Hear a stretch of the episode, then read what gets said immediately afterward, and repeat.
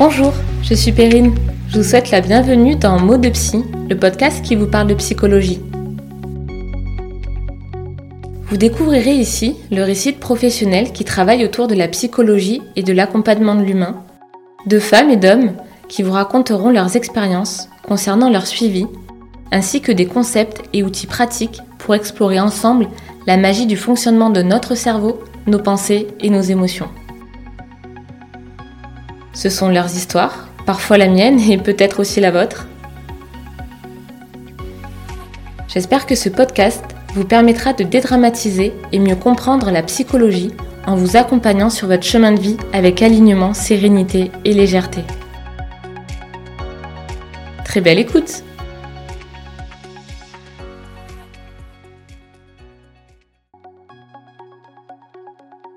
J'accueille aujourd'hui Laure Albouy, psychanalyste et coach. Avec franchise et naturel, Laure va nous parler de sa reconversion de gérante de négoce de carrelage à psychanalyste, de la relation de couple et du business. J'espère que ce podcast vous permettra de découvrir la magnifique femme et professionnelle qu'est Laure, ainsi que des conseils concernant la relation de couple et le rapport que nous pouvons avoir avec l'argent et le business. Alors vous êtes prêts? C'est parti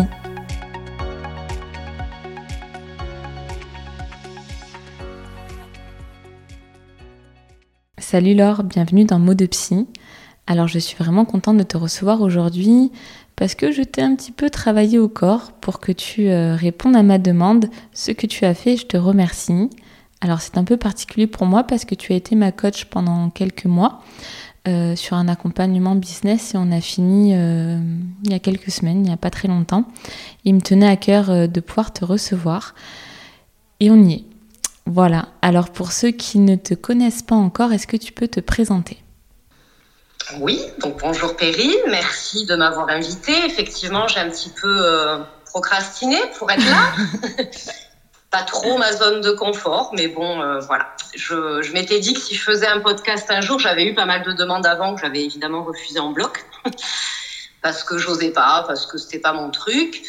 Euh, mais voilà, toi effectivement, je te connaissais, je t'avais eu comme cliente, je connais la qualité de tes podcasts, donc je m'étais dit à faire le premier, ça, ça sera avec Perrine. Donc moi, je suis euh, psychanalyste au départ, thérapeute de couple et coach.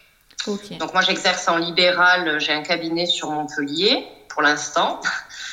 J'ai repris des études, en fait, j'ai repris, au départ j'ai fait une école de commerce international.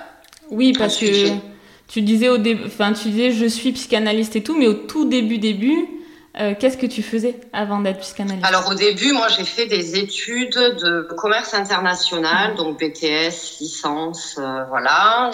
J'étais euh, prédestinée et j'adorais ça. Donc moi, je voulais vraiment euh, travailler dans l'import-export, travailler à l'étranger. J'avais d'ailleurs fait tous mes stages euh, à l'étranger. D'accord. Euh, assez rapidement, en fait, j'ai ouvert, ouais, je devais avoir 22, 23 ans. J'ai ouvert ma première boutique de prêt-à-porter okay. à Palavas.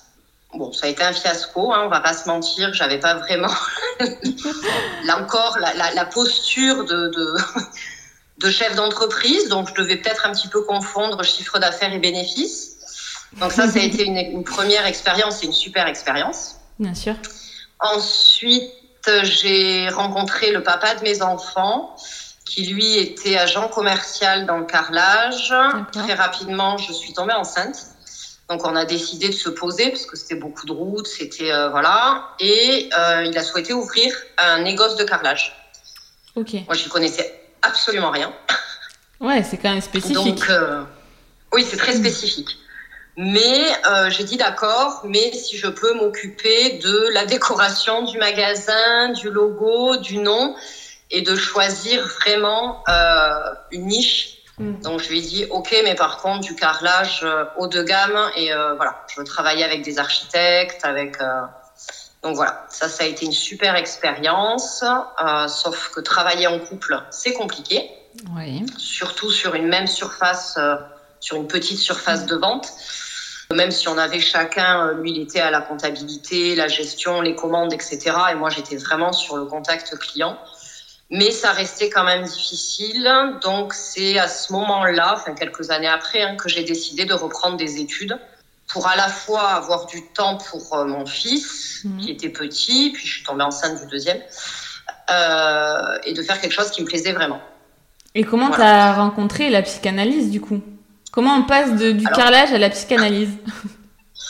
Ouais, alors ça c'est très très bizarre. Alors je pense qu'il y a une succession de choses. Moi quand j'ai accouché de, de, de, mon grand, en fait, euh, bon, on a découvert qu'il avait une maladie génétique. Donc j'ai été confrontée euh, au milieu hospitalier euh, très rapidement et pas dans des alors, il y a des médecins qui ont été exceptionnels et qui le sont toujours et qui le suivent toujours, mais j'ai eu affaire à quelques internes, à quelques, même quelques infirmières, quelques mmh. puères, qui, dans le discours, euh, c'était un petit peu, voire très, très violent. Ouais. Euh, mmh. euh, voilà, donc ça, j'ai eu beaucoup de mal et je pense que c'est là que j'ai commencé, moi, à consulter pour moi. Voilà, le néphropédiatre, très rapidement, m'a dit ce serait bien que vous voyiez un psychologue, etc. Ça s'est pas forcément bien passé. Enfin, j'ai pas eu un contact extraordinaire, mais bon, ça s'est arrêté là en fait. J'étais dans ce processus-là. À aucun moment je me suis dit je veux être psy ou quoi que ce soit. Mm. Mais j'ai commencé à mettre, à consulter en fait pour moi, pour digérer tout ce que je venais d'apprendre euh, rapport à la maladie de mon fils. Et puis, en fait, ça a été très particulier. Tous les jours, pour aller au magasin, je passais devant une grande bâtisse, un très très beau bâtiment avec marqué en gros IPN. Ok. Bon, pour moi, l'IPN, en plus, j'étais dans le carrelage, euh, autant te dire que c'était. voilà, on cassait un mur porteur et voilà, moi, c'était la poutre de métal, quoi. Euh, mais quand même, ça m'intriguait que ce soit marqué juste à côté de ce bâtiment. Et je passais tous les jours devant et c'était un endroit où il y avait énormément de bouchons. Donc, j'avais le temps de voir le panneau. Mm. Entre-temps, on a déménagé, tout ça, donc je passais plus euh, à cet endroit-là. Et j'étais partie, je commençais à regarder ce que je pouvais faire. Donc, moi, dans l'idéal, j'aurais aimé reprendre des études de droit. J'ai toujours rêvé d'être avocate. Bon, quand j'ai vu la quantité de cours, de, de oula, je me suis dit avec deux enfants en bas âge, dont un malade, euh, le magasin, la maison qu'on venait de faire construire, ça va pas être possible. Et très, très rapidement, j'ai basculé sur euh, naturopathe. Euh, il y a eu décoratrice d'intérieur aussi. Voilà, je regardais un petit peu toutes ces formations là. Et puis un matin, je me suis réveillée, mais alors c'est vraiment hein, un matin, je me réveille, j'allume l'ordinateur et je, je, je, crois que je marque sur Google Psy Nîmes. J'habitais à Nîmes à l'époque. Et là, le premier truc qui sort en encart, c'est IPN. Ah ouais. Oh ah ouais. Et là, je me suis dit, ok. Et en fait, c'était Institut de psychanalyse Nîmois. Ah, d'accord. Donc je regarde l'école, etc. À l'époque, c'était euh, Monsieur Ruffia qui est décédé du, depuis, euh, prix euh, voilà lauréat du prix Jean Rostand. Enfin, et donc j'appelle l'école et là elle me dit on est complet. Enfin, c'était euh, c'était novembre ou décembre, la rentrée, la première rentrée était passée, mais elle me dit on a énormément de demandes, on ouvre une deuxième session en février. Voilà. Et du coup, bah, c'est comme ça que j'ai commencé. En fait, je suis rentrée, j'ai intégré cet institut, donc freudien et voilà, et j'ai fait mes cinq ans là-bas, euh, plus euh, et après j'ai rajouté deux ans pour être sexothérapeute. D'accord, donc ça t'a fait quand même sept ans d'études? Oui, alors cinq parce que j'ai fait sexo en même temps. Ah j'ai, voilà, j'ai goupillé le truc, mais oui, trois ans pour être autorisé et cinq ans pour être certifié. Et alors, euh, parce que tu, tu, disais avocate, tu ne voyais pas euh, reprendre tes études avec les enfants, etc. Mais au final, 5 ans, c'est quand même beaucoup. Comment tu t'es organisée? Oui, c'est beaucoup, mais c'était en cours du soir. C'était le week-end. Euh, voilà, c'était pas du tout la fac toute la journée. Euh, j'aurais pas pu. Moi, je me rendais régulièrement mm. à l'hôpital. Enfin, mm. voilà. En plus, entre-temps, j'ai divorcé quand même.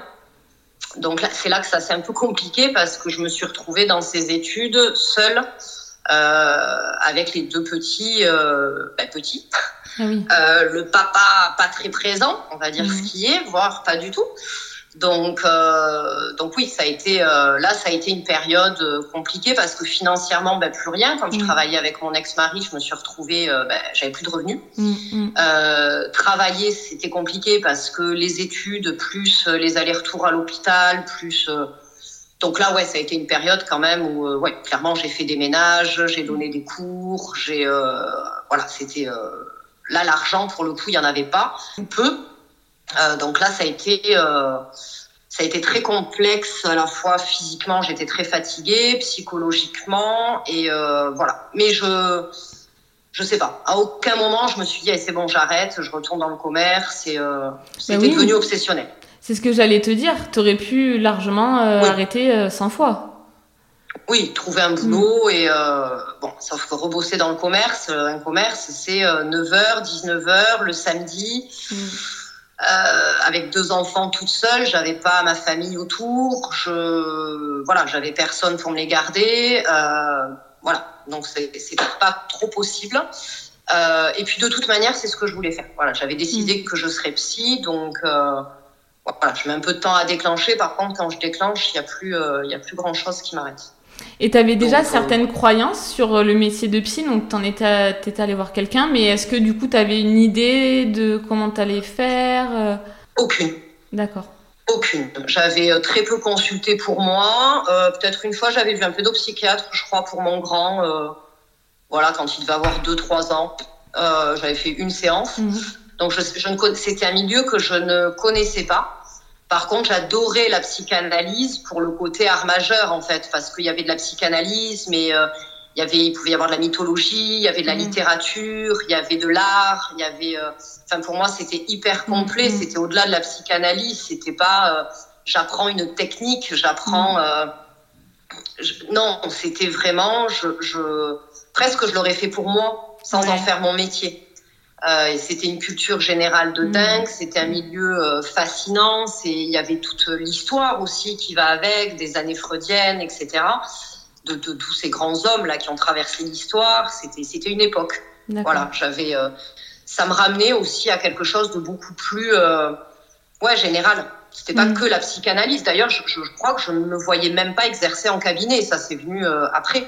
D'accord. C'était l'idée, mais en fait, c'était pas, euh, je sais pas, j'ai l'impression que je le faisais pas pour ça au départ. Ouais. Tu le faisais pour la Mais connaissance. quand même pour avoir un métier et mm. qui me permette de gérer mon emploi du temps pour m'occuper des enfants. Mais euh, je sais pas, ça me plaisait tellement, ça me passionnait tellement que même si j'en faisais pas mon métier, c'était pas grave. D'accord. Et donc au bout de, de ces années d'études, du coup, comment t'as fait pour t'installer? Comment Alors, j'ai ouvert. On peut, on peut commencer à exercer, je crois. Je crois que c'était ça au bout de trois ans, en fait, quand tu es autorisé. Donc, je me suis installée, en fait, avec une autre euh, élève qui était dans la même promo que moi. On a ouvert un cabinet toutes les deux sur Nîmes. Ok. Ça n'a pas duré. J'ai dû rester, on a dû rester associés un an, un an et demi. Après, je l'ai quitté pour partir avec mon meilleur ami qui, lui, euh, s'installait, avait trouvé un cabinet pour être, euh, lui, il était maître Pratt en hypnose. Mhm. Euh, et voilà, on s'entendait tellement bien que c'était, euh, voilà, on a décidé de travailler ensemble, enfin, en tout cas, sur le même plateau. Donc là, je sais plus combien de temps j'ai fait avec lui. C'est à ce moment-là que j'ai entamé la formation pour être coach. D'accord. Parce qu'on était avec une autre une autre associée euh, qui elle était euh, psychothérapeute mais qui avait euh, rencontré enfin son chéri en fait était euh, formateur coach. Mhm. Jean-Philippe Vidal donc il forme lui beaucoup sur l'énéagramme qui a écrit pas mal de bouquins sur l'énéagramme. Euh, donc elle m'a dit Laure t'as une posture de coach t'as pas du tout une posture de psychanalyste. J'ai jamais fait de, de je crois je crois que j'ai dû avoir que la première année des gens que j'allongeais sur le divan mais très rapidement je suis passée en face à face Très rapidement, j'ai fait du recadrage, de la mmh. confrontation. Dans ma façon de parler, les murs étaient très peu isolés à ce moment-là. On avait une mauvaise isolation, donc elle m'entendait quand même un petit peu bosser. Euh, et elle m'a dit, mais il faut que tu fasses une formation en coaching. Enfin, tu as la posture en tout cas. C'est déjà ce que tu fais. Ah, j'ai dit oui, pourquoi pas. Voilà. Et c'est comme ça que j'ai fait une formation de un an. D'accord, ok. Que j'ai foiré. J'ai pas eu le diplôme à la fin. Au départ. Alors ça a été Ouais, ça a été une année euh, un petit peu euh, un petit peu compliquée parce que entre temps le papa de mes enfants est décédé. Euh, donc voilà, émotionnellement, j'étais quand même pas au bah top. bien sûr. Je suis cogné quand même pas mal de trucs à ce moment-là, des difficultés avec mon grand qui rentrait dans l'adolescence. Euh, voilà. Donc euh, sur la dernière, sur une épreuve, je crois que j'ai eu ça passé. Hein, je crois que j'ai eu 12, 11 ou 12. Mais elle m'a dit, enfin, tu, tu vaux largement mieux. Ils m'ont dit, enfin, voilà, tu, tu vaux largement mieux. On te laisse pas la fin, enfin, on te laisse pas le diplôme à 12 ou 13. Quoi. Ouais. Donc, tu repasseras cette épreuve l'année prochaine. Et, effectivement, l'année d'après, j'ai eu 18. Donc, c'est que j'étais vraiment pas dans mon. Ouais. Donc, ça, s'est fait euh, comme ça. D'accord. Ok. Et après, donc maintenant, tu es sur les réseaux sociaux, sur euh, Instagram notamment. Donc, c'est là aussi que j'ai pu te rencontrer. Comment t'es arrivée sur Instagram? Alors, quand j'ai fait cette formation euh, en coaching, je ne m'en suis jamais servie, en mm. fait. Hein. donc, j'avais payé quand même un certain prix pour faire cette formation, mais je n'arrivais pas du tout à allier psychanalyste et coach. Oui, c'est vrai que je... dis comme ça, on se dit, mais ça n'a rien à voir. Ouais. Mm. Exactement. J'ai appris des outils, en plus du coaching structurel, donc euh, il y avait de l'analyse transactionnelle, il y avait de la programmation neurolinguistique, euh, l'énéagramme. Enfin voilà, il y avait plein, plein, plein d'approches, plein d'outils hyper intéressants, des protocoles, etc. Mais moi, en séance, en fait, je restais dans ma thérapie de soutien de type analytique. Donc le coaching, euh, voilà, donc c'était un mm. peu, euh, je me rappelle même, j'avais demandé de l'argent à l'époque à ma mère pour m'aider à financer la formation. Elle me disait, tu, comptes en faire quoi au juste de cette formation-là? Je commençais un peu à s'inquiéter? Bon, ben ça sortait pas, ça sortait pas. Hein. Enfin, à un moment donné, euh, mais toujours pareil, j'avais appris des choses.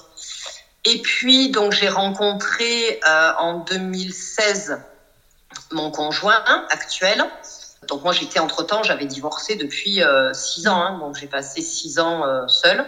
J'ai rencontré mon conjoint et puis on a décidé d'emménager ensemble deux ans après. Donc euh, en 2018, je suis venue vivre, je l'ai rejoint sur Montpellier, je suis venue vivre à Montpellier. Donc j'ai dû lâcher ma patientèle à Nîmes mmh. et retrouver une patientèle à Montpellier. Bon, super, ça a très vite pris. Puis j'en avais de Nîmes qui m'ont suivi. Mais enfin, c'était pas non plus la patientèle que j'avais euh, à Nîmes. Et entre-temps, arrive le confinement. Donc là, la merde, cabinet fermé. Donc à l'époque, j'avais un gros compte Instagram, enfin j'avais un bon compte Instagram sur la décoration d'intérieur, parce que c'est quelque chose que j'adore, et qui a été piraté, juste avant le confinement. Ah oui. Ouais. Donc je me suis dit, bon, compte piraté, euh, bah, je vais en ouvrir un autre mais peut-être plus axé sur euh, la psychologie, euh, histoire de dire que je fais de la visio, quoi. Euh, voilà, parce mm. que les charges, elles, par contre, elles continuent à tomber, mais moi, mon cabinet était fermé. Oui. Donc, voilà, on va faire des petites publications. Je n'y connaissais absolument rien, parce que moi, le compte de déco, je prenais des photos comme ça, je les, je les mettais, c'était, c'était, ça allait très bien. Et là, j'ai commencé à écrire des textes, à faire des posts, etc., pour, bah, pour expliquer un petit peu mon métier et pour dire coucou, je suis là, je fais de la visio. voilà, voilà. J'ai mon URSAF à payer. Euh, et c'est arrivé comme ça, et très rapidement, ça a décollé. Ouais. Voilà. Très rapidement, j'ai eu pas mal d'abonnés, euh, voilà, et je me suis un peu prise au jeu, en fait. Mm. Mais au début, je n'y connaissais mais absolument rien mais rien. Je ne savais pas faire de story, euh, les posts c'était du grand n'importe quoi. Il était hors de question psychanalyste. Il était hors de question que je me montre face caméra en story. Donc euh, ça c'était niette. Ça a bien changé depuis. je fais des lives euh, trois fois par semaine. Mais là, du coup, j'ai commencé à rencontrer d'autres personnes. Alors, évidemment, des psychologues, des psychanalystes, mais aussi des coachs. Ouais. Et là, je me suis dit, ah, mais toi aussi, t'es coach, en fait, t'as un diplôme. Ah oui, je me souviens, je connais ça. ah oui, j'avais, j'ai quand même fait une grosse formation que j'ai foirée, que j'ai refait, que j'ai quand même un truc un peu lourd, quoi. C'était pas la formation Groupon à 99 euros. Il euh, y a peut-être un truc à faire, là. Ouais. Et là, très vite, euh, ben, Laure, psy-coach. Et mm. c'est vraiment Instagram qui m'a permis d'allier les deux, psy et coach voilà, c'était plus psy ou coach, hein, parce que moi j'avais repris le coaching aussi euh, pour faire du coaching d'entreprise, pour faire du mm. business coaching, mm, mm. parce que le commerce me manquait quand même. Hein. Euh, moi au départ j'avais fait des études de commerce et c'était pas, c'était vraiment, j'aimais ça. Oui, j'aimais le business, j'aimais l'entrepreneuriat. Et quand j'ai fait cette école de coaching, moi c'était vraiment pour accompagner des dirigeants. Je voulais vraiment accompagner des dirigeants au sein des entreprises, voire faire de la formation en entreprise. Donc là, je me suis dit, ah, il y a peut-être moyen. Et puis c'est parti comme ça. Et, euh, et voilà. Et j'ai lancé mon premier atelier euh, Oedipe et sa mère sur les relations amoureuses. Et puis après, il y a eu Pénélope sur euh, le célibat. Et puis Crésus sur l'argent. Et l'alchimie sur le couple. Voilà. Donc j'ai commencé à lancer des programmes comme ça. Mais alors, euh, ouais, clairement au talent. Hein. Il n'y avait aucune structure, il n'y avait aucune. Euh, mais ça a marché tout de suite. Ouais, je me souviens, c'est vrai de ta transition. T'en avais parlé, c'était vraiment un questionnement. Enfin, on sentait que c'était au départ euh, vraiment scindé et après qu'il y a eu euh, un lien entre les deux et vraiment, c'était intéressant à voir. Et je, et je pense que c'est peut-être là aussi où je t'ai rencontré. Et on voyait en fait la posture, l'évolution. Et je me suis dit, mais psychanalyste, mais non, non, non, coach, ouais, c'est carrément ça. Et en fait, c'est les deux, hein, c'est les deux clairement. Tu fais les deux dans tes accompagnements. Je sais pas, ah oui, j'avoue que je n'ai pas vraiment la posture de coach à 100%. Euh, dans mes accompagnements individuels, en tout cas, et même quand je fais du groupe, et j'ai pas non plus la posture de psy, c'est mm. clairement un mélange des deux. Je serais incapable de coacher sans amener une partie euh, psychologique, voire psychanalytique, hein, sur, sur l'inconscient, sur les mécanismes de défense, sur les névroses, etc. Donc il y a vraiment cette idée dans mes accompagnements du pourquoi. Mm. Mais par contre, on s'y attache pas trop, on s'y attarde pas trop. Et euh, on va dans quelque chose, dans, dans, dans, un état désiré, en fait, assez rapidement avec, mm. avec le comment et avec euh, des solutions. Ouais, tout à fait. C'est ça qui m'a plu aussi parce que je, je, je me retrouvais là-dedans dans ta posture et donc du coup je me suis dit bah j'y vais. Mm. Mm. Et donc tu as un peu des sujets de prédilection. Est-ce que tu peux nous en dire plus? Ah ben moi c'est le couple. Vraiment, euh, le sujet qui me passionne le plus, c'est la relation de couple, mm. euh, parce que je suis sexothérapeute, thérapeute de couple, et euh, très rapidement, j'ai fait de la thérapie de couple, et c'est vraiment là où je m'éclate le plus. Alors pour moi, c'est après, ça n'engage que moi, mais c'est vraiment, ouais, pour moi, la thérapie la plus difficile parce que parce qu'on est nombreux hmm. en thérapie de couple. Il y a monsieur euh, avec euh, son inconscient, madame avec son inconscient, moi avec le mien. Euh, ah, ça fait du monde. La part masculine.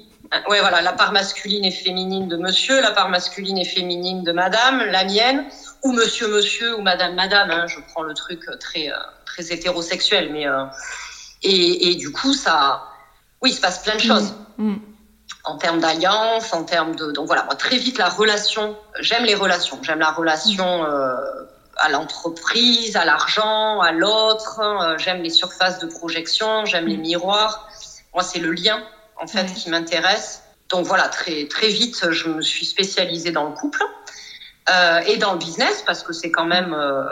voilà, hein, mes premiers amours, ça reste quand même. Le commerce ouais, le, commerce, le business, entreprendre, euh, euh, se challenger, euh, mais avec aujourd'hui une autre forme, je pense, de leadership. Un leadership un peu plus conscient, mm. un peu plus féminin, un peu moins patriarcal, mm. parce que je pense que c'est ça qui me dérangeait dans l'entreprise, c'était ce côté très, très vertical, très hiérarchique, mm. très masculin, très l'argent, l'argent, l'argent, l'argent. Et je pense qu'il y a une autre, euh, on peut aujourd'hui, en tout cas les femmes, apporter autre chose. Donc c'est vraiment, moi je travaille essentiellement avec des femmes mmh, entrepreneurs. Mmh. Donc, euh, et je trouve qu'elles ont une énergie de dingue parce que, parce que ça passe vers quelque chose qui est beaucoup plus dans le flow, dans l'intuition, qui est beaucoup plus connecté, beaucoup plus conscient. Et ça, c'est un vrai, c'est un vrai plaisir. C'est quelque chose d'assez, euh, voilà. Je trouve que la femme aujourd'hui, dans l'entrepreneuriat, il y a vraiment des choses à faire. Ouais, ok. On va revenir du coup sur l'entrepreneuriat euh, un peu plus tard. Si on se concentre là sur le couple, mhm. c'est quoi les problématiques qui reviennent le plus souvent dans les thérapies que tu as pu euh, faire? La communication et le sexe. Très souvent, les premiers motifs de consultation, alors même si euh, c'est rarement ça, mais en tout cas, c'est ce qui pousse à consulter, mhm. c'est on a du mal à. On ne se comprend pas. Oui. Voilà. Ça, c'est le truc qui revient le plus souvent. Alors, dans, encore une fois, dans les couples hétérosexuels. Les couples homosexuels, c'est pas forcément ça. En tout cas, c'est pas les mêmes choses qui se jouent. Euh, mais euh, oui, c'est essentiellement, on ne se comprend pas. Euh, il y a des conflits liés à la, mm. à la communication. Et en deuxième, je dirais, ma femme n'a plus de désir. Voilà.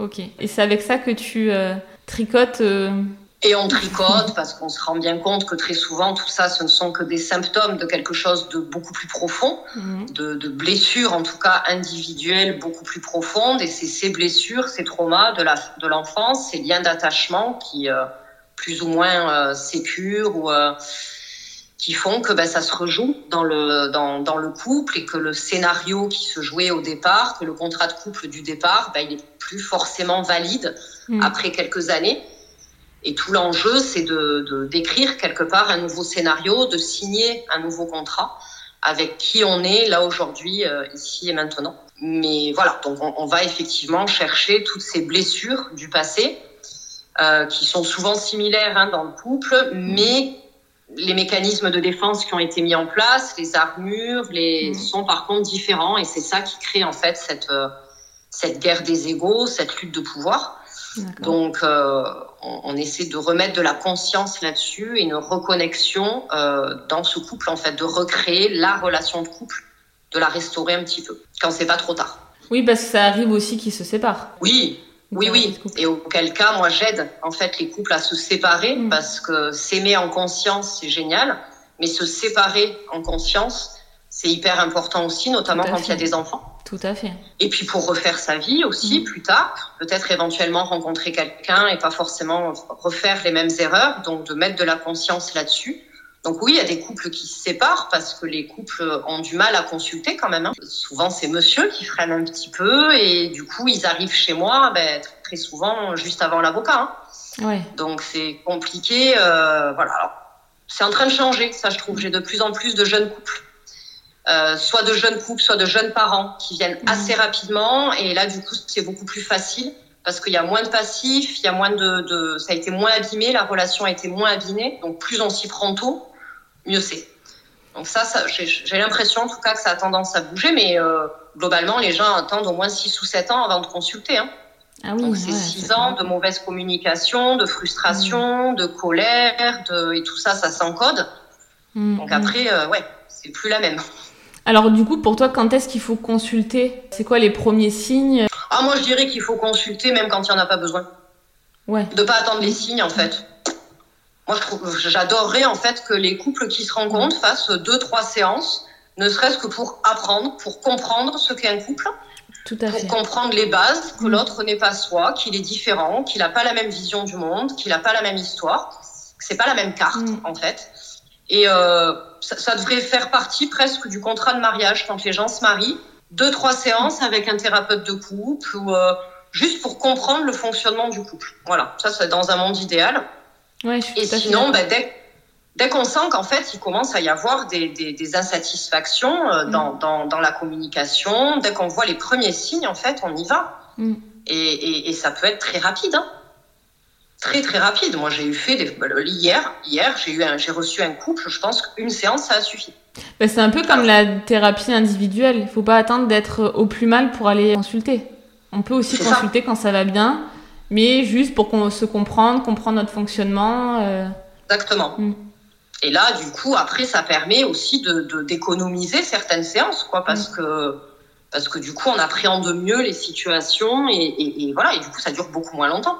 Ouais, tout à fait. Alors, les stats disent qu'un couple sur deux se sépare. À ton avis, pourquoi? Alors, pourquoi? Je sais pas, mais je pense qu'on vit quand même dans une société de consommation à tous les niveaux. Mm qui a aujourd'hui une facilité à rencontrer avec les sites de rencontres, avec euh, et que les gens deviennent un peu feignants. Ouais. Alors moi, je m'en rends compte quand même parce que j'ai deux adolescents, donc je vois bien à quel point la culture de l'effort et du travail euh, mm. moyen. Euh, alors il y a aussi et heureusement euh, l'indépendance des femmes, l'autonomie des femmes, hein, qui a fait qu'aujourd'hui on reste plus avec son conjoint euh, parce qu'on n'a pas de travail, parce que voilà, les femmes sont quand même globalement de plus en plus indépendantes.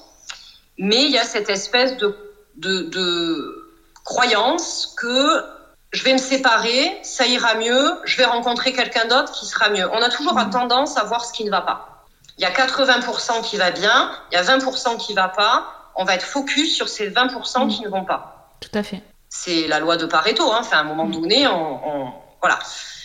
Et du coup, plutôt que de changer la relation, on va avoir tendance à changer de partenaire. Ouais.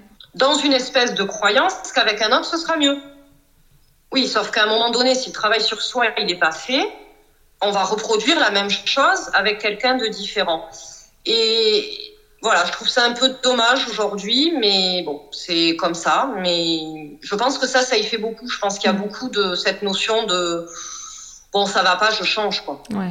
J'achète euh, des rideaux chez Ikea, ils me plaisent plus, je vais les changer, ça coûte pas si cher que ça, j'ai les moyens, euh, voilà. Ben, il y, a, y, a, un peu cette, cette notion là de de fuite, de on s'engage pas vraiment. Mm. Alors évidemment, quand la relation est très très abîmée, quand on s'aperçoit que l'autre ne nous correspond plus, évidemment qu'on quitte.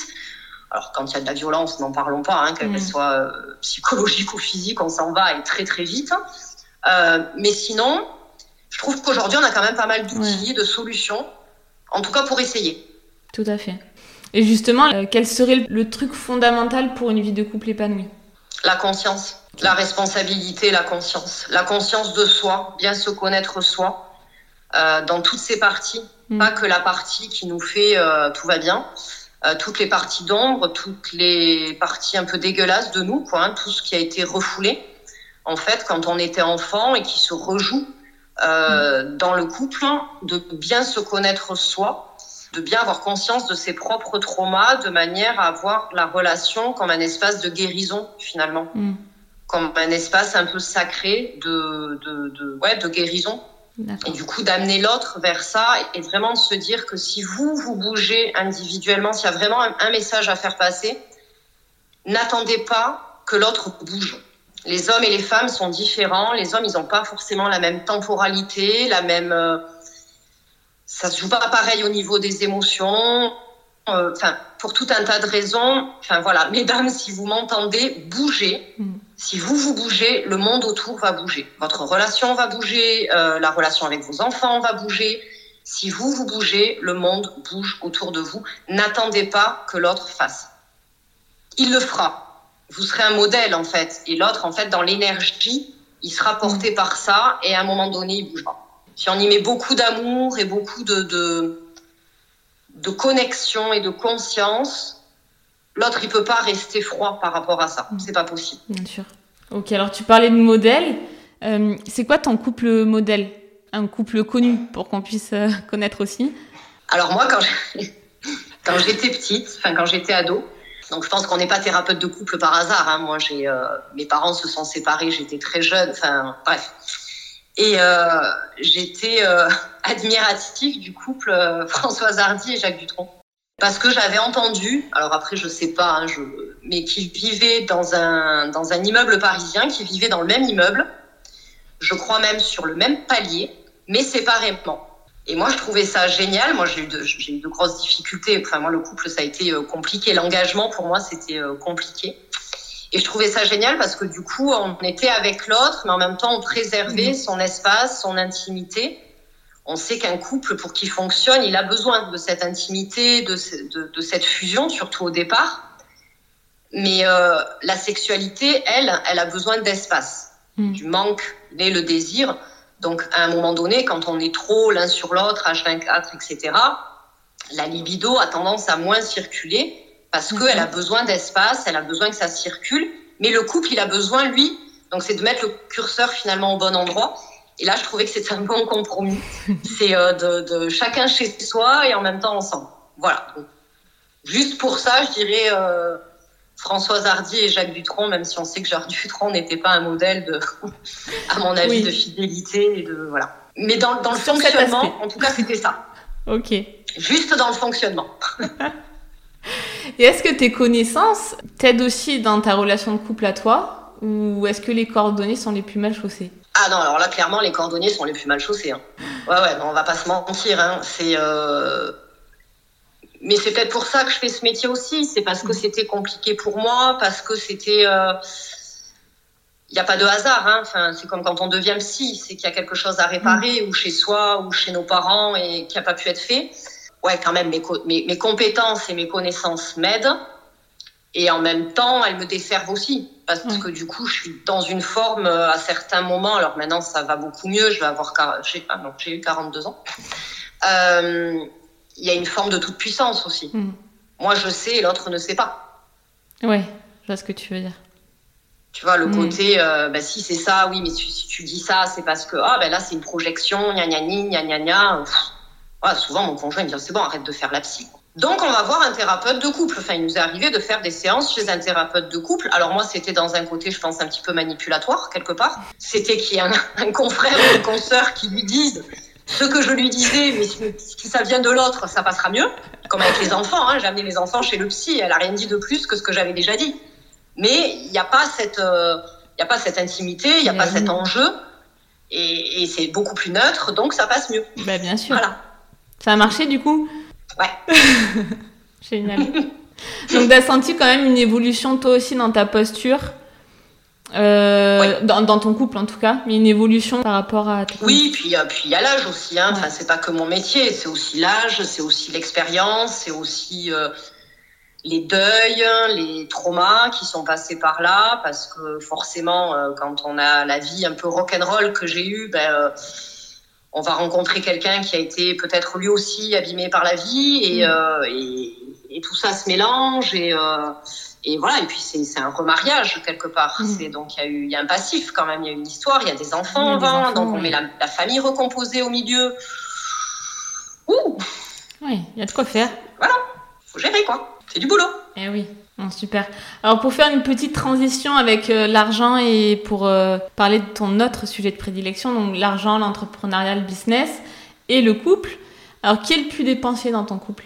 Bon, clairement, je pense que c'est moi moi, j'ai tendance à acheter euh, des conneries. Enfin, voilà. Et puis, puis il y a, y a, eu à un moment donné un peu des achats compulsifs aussi, hein, quand mhm. émotionnellement on n'est pas top. Voilà, des petites bricoles. Alors jamais de là me mettre en danger. Enfin voilà, j'avais deux enfants, hein, donc. mais j'ai senti que parfois c'était ça. Disons qu'on n'a pas la même façon de consommer. Oui. Voilà, moi j'ai, on a besoin d'une télé. moi je m'en fous. je vais prendre la télé, peut-être pas la moins chère, mais ça va aller très vite. Euh, lui va comparer, analyser euh, et il prendra le modèle peut-être un peu plus cher parce que voilà, moi ça je m'en fous. Euh, donc c'est pas la même façon de consommer, mais euh, et encore je dis ça pour les fringues, des fois il y va d'un coup et euh, voilà, c'est, ça se joue pas aux mêmes endroits, on sent que c'est pas les mêmes, c'est pas la même éducation, c'est pas, mais voilà, il n'y a pas de problème à ce niveau-là en tout cas. Ok. Alors maintenant, quelles sont les croyances peut-être les plus répandues sur l'argent ou l'entrepreneuriat en général? Sur l'argent, euh, alors moi je le vois, moi comme je travaille beaucoup avec des entrepreneurs, euh, notamment dans le bien-être, mm.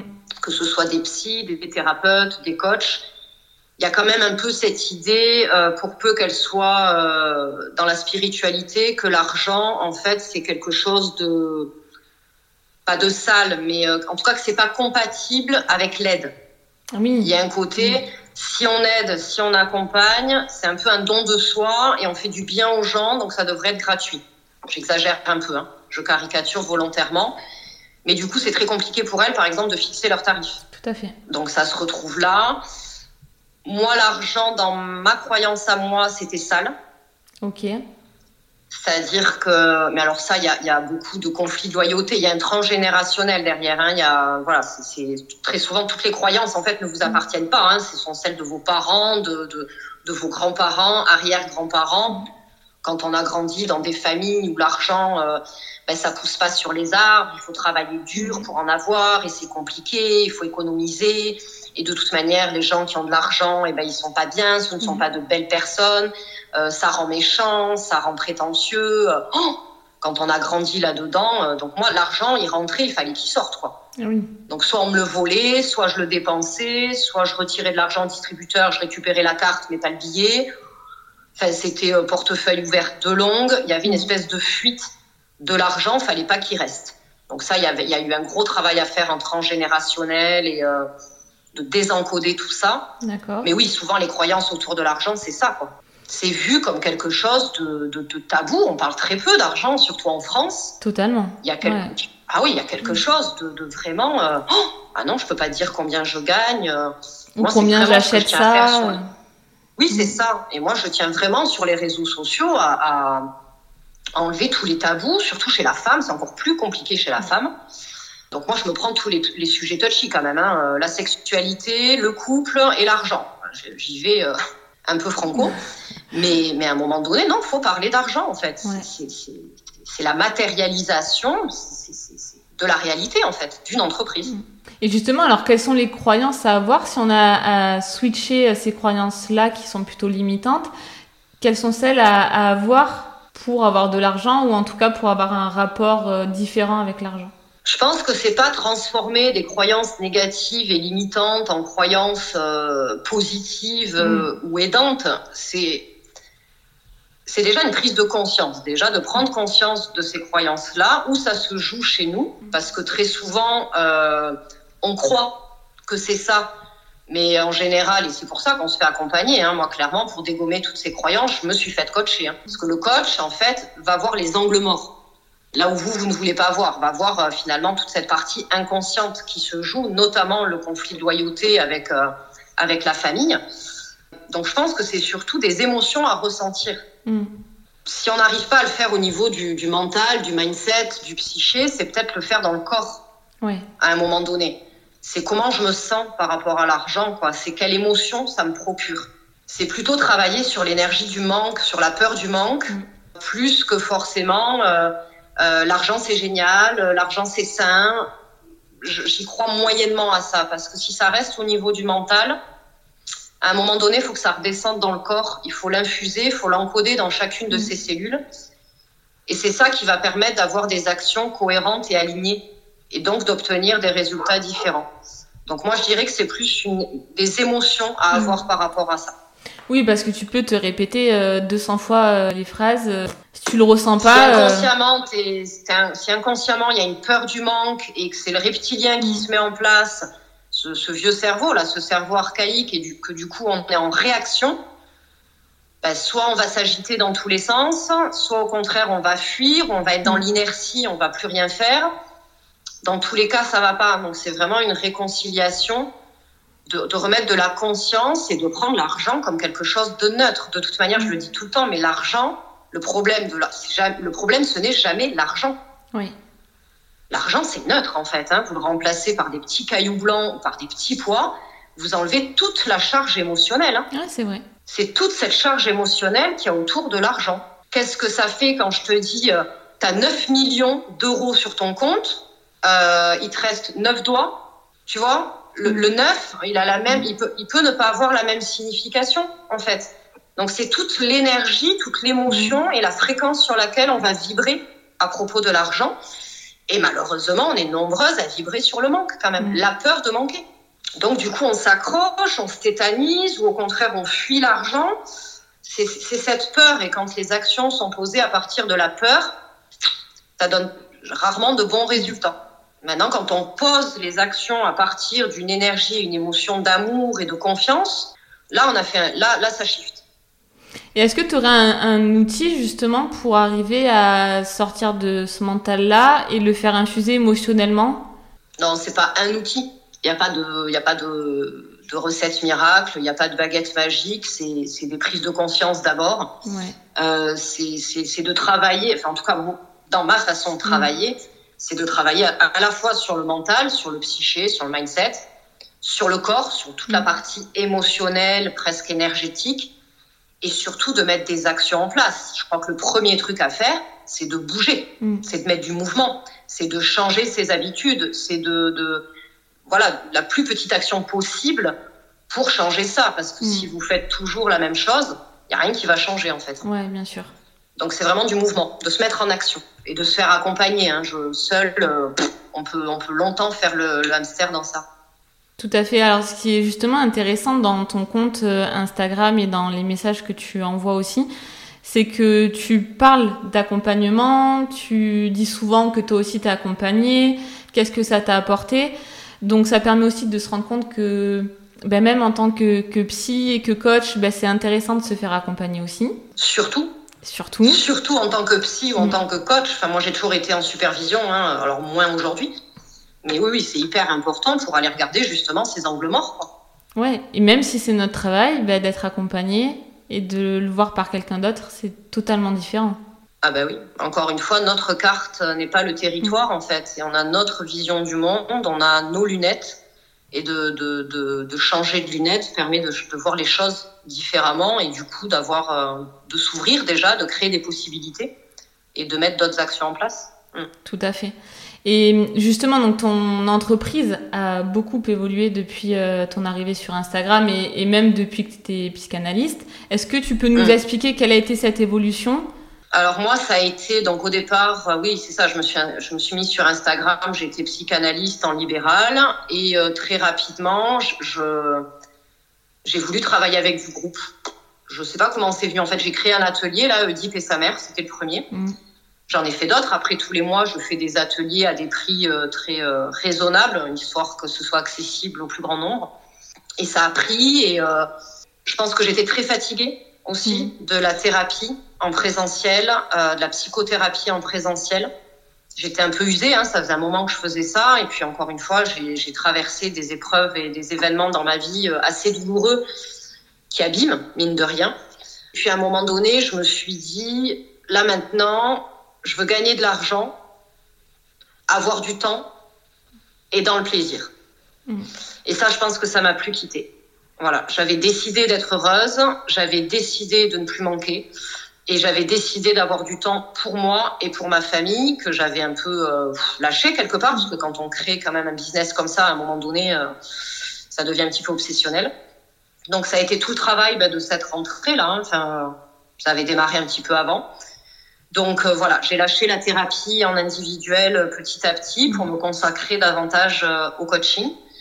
Et, oui, donc moi j'ai créé Louvre Coaching, ça, a été une expansion, ouais, ça a été une grosse expansion. Avec beaucoup de chaos au milieu de tout ça, parce que être psy en cabinet en libéral, c'est une chose. Être entrepreneur, vraiment sur les réseaux, c'est encore différent, c'est du digital. Et puis plus on grandit, plus on fait du chiffre d'affaires, plus on. Moi, je gérais ça seule. Donc j'avais mm. mes patients en cabinet la journée et je travaillais mon compte Instagram la nuit. Ah oui. Euh, j'ai passé un hiver là euh, un peu compliqué quand même. Hein. Donc là, j'ai décidé d'embaucher. Donc mm. du coup, c'est plus du tout la même posture. J'ai, euh, je travaille, j'ai pris, j'ai une assistante community manager, marketing, etc. J'ai une assistante pour la gestion comptable, mm. administrative, financière. Donc il y a encore peut-être d'autres personnes qui vont arriver. Donc maintenant, je suis dans une posture de chef d'entreprise avec un avec un gros chiffre d'affaires, mmh. avec euh, voilà. Donc c'est plus du tout la même posture, ça fait peur. Et en même temps, je le fais toujours avec la même authenticité, avec avec la même joie, avec le même fun. Donc je, fais rire hein, mes assistants. Je suis vraiment une quiche. Je fais croire peut-être que je suis une quiche parce que je pense que je pense que je ne serais pas là où j'en suis si vraiment j'étais déconnectée de tout. Donc ça, c'est peut-être l'histoire que je leur raconte et que je me raconte parce que ça fait rigoler. Et en même temps, je sais exactement où j'ai envie d'être et où je veux être. Et, euh, donc on peut en rire parce qu'en fait, euh, je sais ce qu'il y a derrière. Quoi. Mm. Tout à fait. Donc ouais, c'est une très belle évolution et c'est intéressant de voir aussi comment euh, les, tes sujets de prédilection et tes accompagnements euh, sont aussi une partie de toi et de ton évolution. Oui, parce que je pense que pour moi, c'est important, alors peut-être pas dans la partie couple, parce que c'est finalement très thérapeutique. Mm. Euh, heureusement qu'en tant que psy, euh, on n'est pas censé être bipolaire, schizophrène ou dépressif pour accompagner ces patients-là. En revanche, dans le business, quand j'accompagne les entrepreneurs, par exemple, clairement, hein, je me sentirais pas d'accompagner là des entrepreneurs qui veulent faire du 100K euh, de mm. chiffre d'affaires mensuel. Je, n'y suis pas. Donc, moi, j'ai passé des caps. Euh, j'ai démarré à 2000, 5000, 10 000, 15 000, 20 000, 25 000. Jusque-là, je peux accompagner parce que je pense que quand même, il faut l'avoir vécu, il faut l'avoir implémenté dans la matière. Mm. Je peux pas accompagner sur du 100 000 si moi, je les ai pas encore fait. Donc, il y a des choses quand même, notamment dans le business, je le vois bien, hein, je vois bien que j'avais pas du tout la même posture à, 5 ou 10 000. Bah, déjà, le passage des 5 au 10, hein, le passage à 5 mm. chiffres, déjà, il y a eu euh, il y a un shift qui s'est fait. Et là, c'est que des shifts, en fait, régulièrement. Et ça, je pense qu'il faut l'avoir implémenté pour pouvoir accompagner les entrepreneurs à, ne serait-ce qu'à passer aux, 5 chiffres. Quoi. Donc ça, je m'en sens tout à fait capable parce que je l'ai vécu. Euh, plus, pour l'instant, euh, non. Mais je le ferai au fur et à mesure que moi, j'évolue, en fait. Ouais. Et c'est ça qu'on ressent et que mon entreprise mm. évolue. Ouais, c'est ça que tu t'apportes aussi dans tes accompagnements. Euh, oui. C'est super. Mon expérience. C'est pour ça que j'ai pas, j'aime pas trop les cases à ce niveau-là parce que je suis pas vraiment psy, je suis pas vraiment coach, je suis pas vraiment mentor, mais dans mes accompagnements, il y a du mentorat où je, clairement, hein, j'explique comment moi j'ai fait, qu'est-ce que j'ai fait pour passer à cinq chiffres, qu'est-ce que, voilà. Il y a du consulting parce que je donne aussi des solutions, ben, les outils que j'utilise, le, business model que j'utilise, le business plan, tout, ce qui est stratégie, etc. Où clairement je n'y pigeais rien. Euh, il y a du consulting, il y a du coaching, il y, a il y a le côté psy, il y a le côté mentor. Euh, c'est un peu tout ça, quoi, en fait. Je fais vraiment des accompagnements hybrides. Oui, mais on en, a, on avait parlé justement dans l'un de nos rendez-vous. En vrai, qu'est-ce qu'on s'en fiche Oui, c'est ça. Du, du, titre que tu donnes et de. C'est qui tu es toi et qu'est-ce que tu apportes dans tes accompagnements. Et à partir du moment où ça convient à ta cliente, et eh ben, c'est parfait. Exactement le titre, euh, et avec des formations derrière. Les femmes, qui viennent me voir, en général, elles viennent pour choper mon énergie. Oui, c'est ça. Jamais elles me demandent quels outils j'utilise, si c'est de l'analyse transactionnelle, si c'est de la psychanalyse, euh, euh, si c'est l'énéagramme, si on s'en fout en fait. Totalement. Elles viennent choper mon énergie et, et d'ailleurs mes accompagnements maintenant, mon, mon dernier coaching, il n'y a même plus de rendez-vous. Mm. Euh, en visio toutes les semaines ou tous les 15 jours. Mm. C'est un accompagnement illimité sur un mois sur WhatsApp où elle, je suis avec elle du matin au soir. Ouais. Elle me pose toutes les questions dans la journée, tout, tout, et comme ça, je peux les accompagner sur toutes les sphères de leur vie.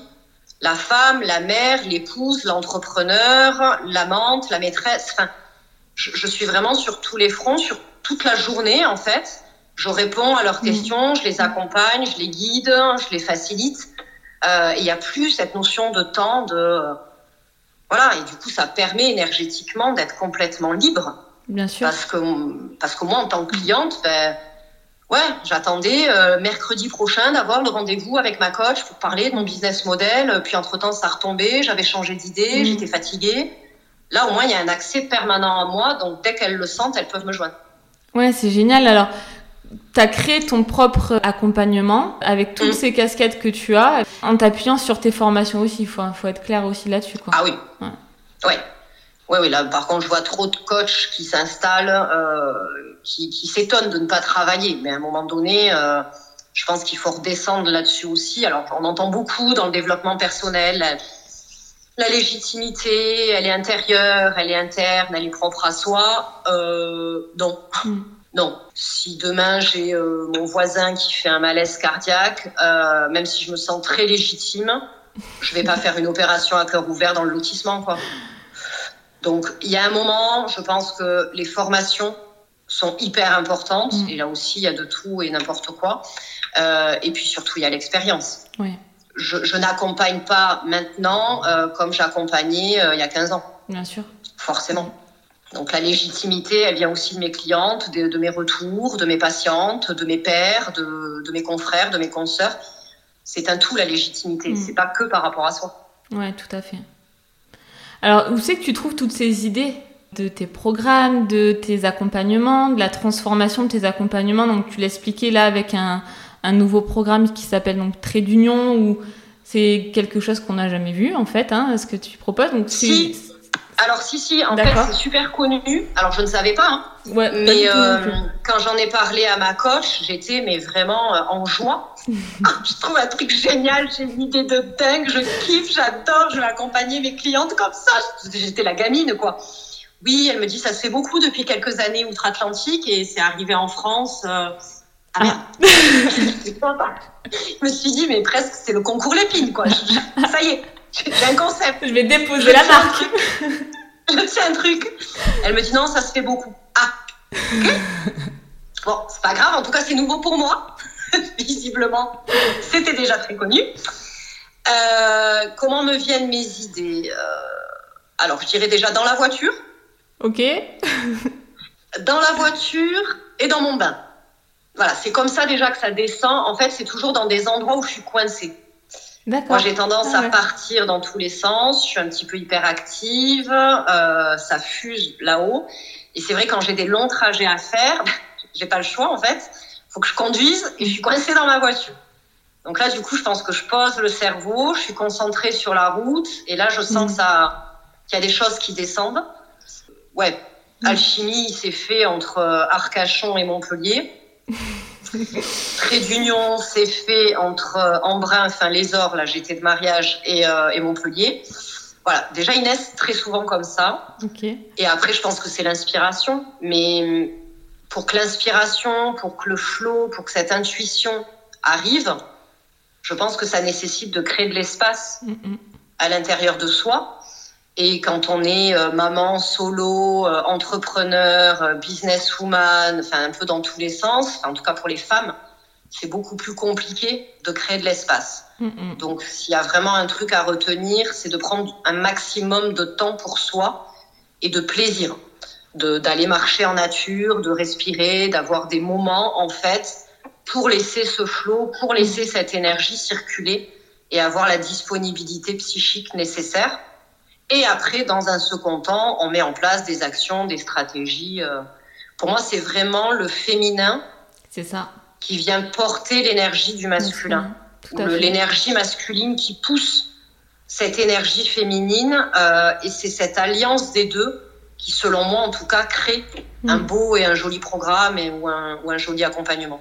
Ouais, tout à fait. Tout à fait d'accord. On va, on va tenter la technique de la conduite ou du bain. voir si ça marche. Oui, alors prenez l'autoroute de nuit, mettez la playlist, alors pas les gosses à l'arrière, ou alors vous les ensuquez un peu avant, euh, mais l'autoroute de nuit, playlist qui va bien, vous allez sentir que vous commencez à partir, parce qu'en fait, vous êtes vachement dans le kinesthésique, dans le corps, parce que concentré sur le volant.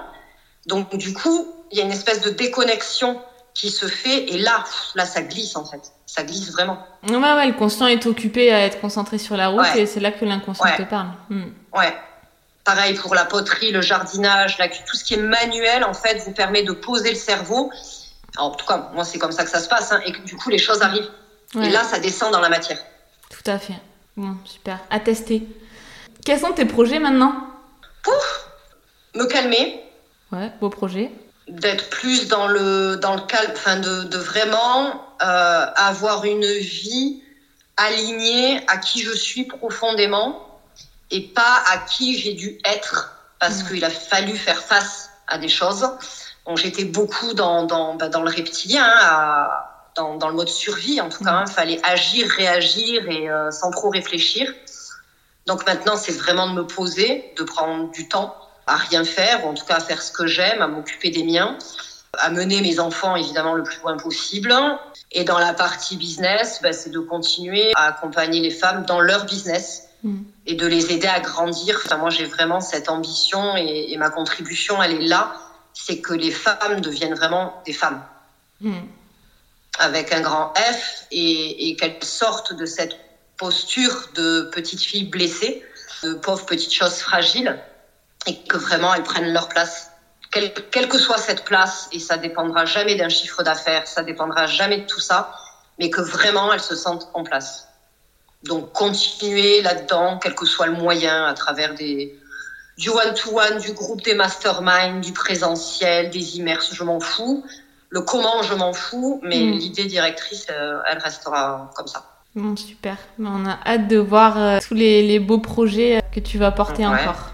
Un grand merci Laure en tout cas d'avoir répondu à mes questions et j'en profite en même temps aussi pour te remercier pour notre accompagnement. Et tu vois, ce qui était intéressant, c'est que c'était un accompagnement business.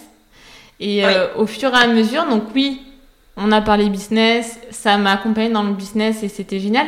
Et aussi, ça a accompagné dans le couple. Et c'est ça qui était eh incroyable. C'est que je n'étais pas du tout partie là-dessus. Et ça a évolué énormément dans le couple. C'était incroyable. Donc merci vraiment pour ça.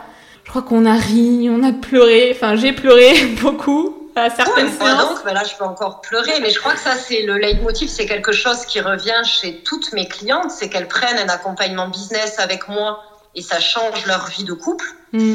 Ou au contraire, quand elles prennent un accompagnement euh, alpha, par exemple, qui est sur trois mois, donc là, on va travailler sur toutes les sphères. Mais quand elles prennent un accompagnement sur leur vie perso, elles débloquent complètement mm. au niveau du business mais parce qu'encore une fois, les deux sont liés. C'est pour ça que j'ai choisi ces deux trucs, c'est que les deux sont des surfaces de projection, que ce soit l'entrepreneuriat ou le couple.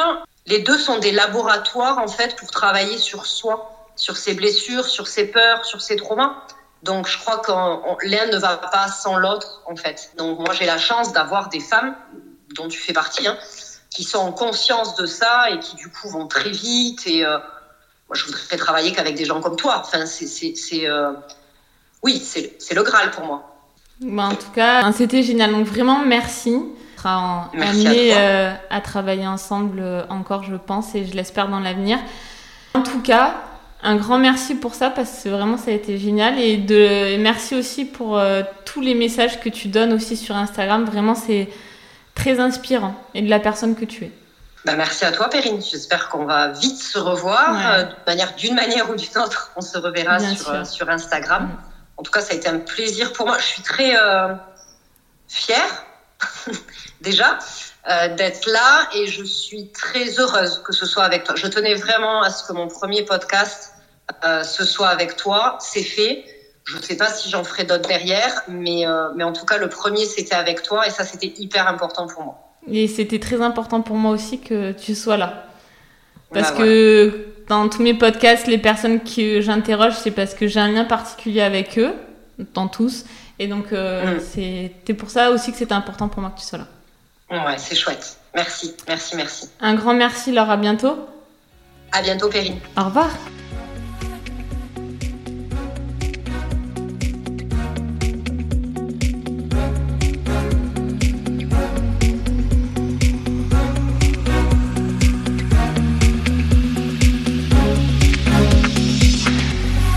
Je vous remercie d'avoir écouté cet épisode et j'espère qu'il vous a plu.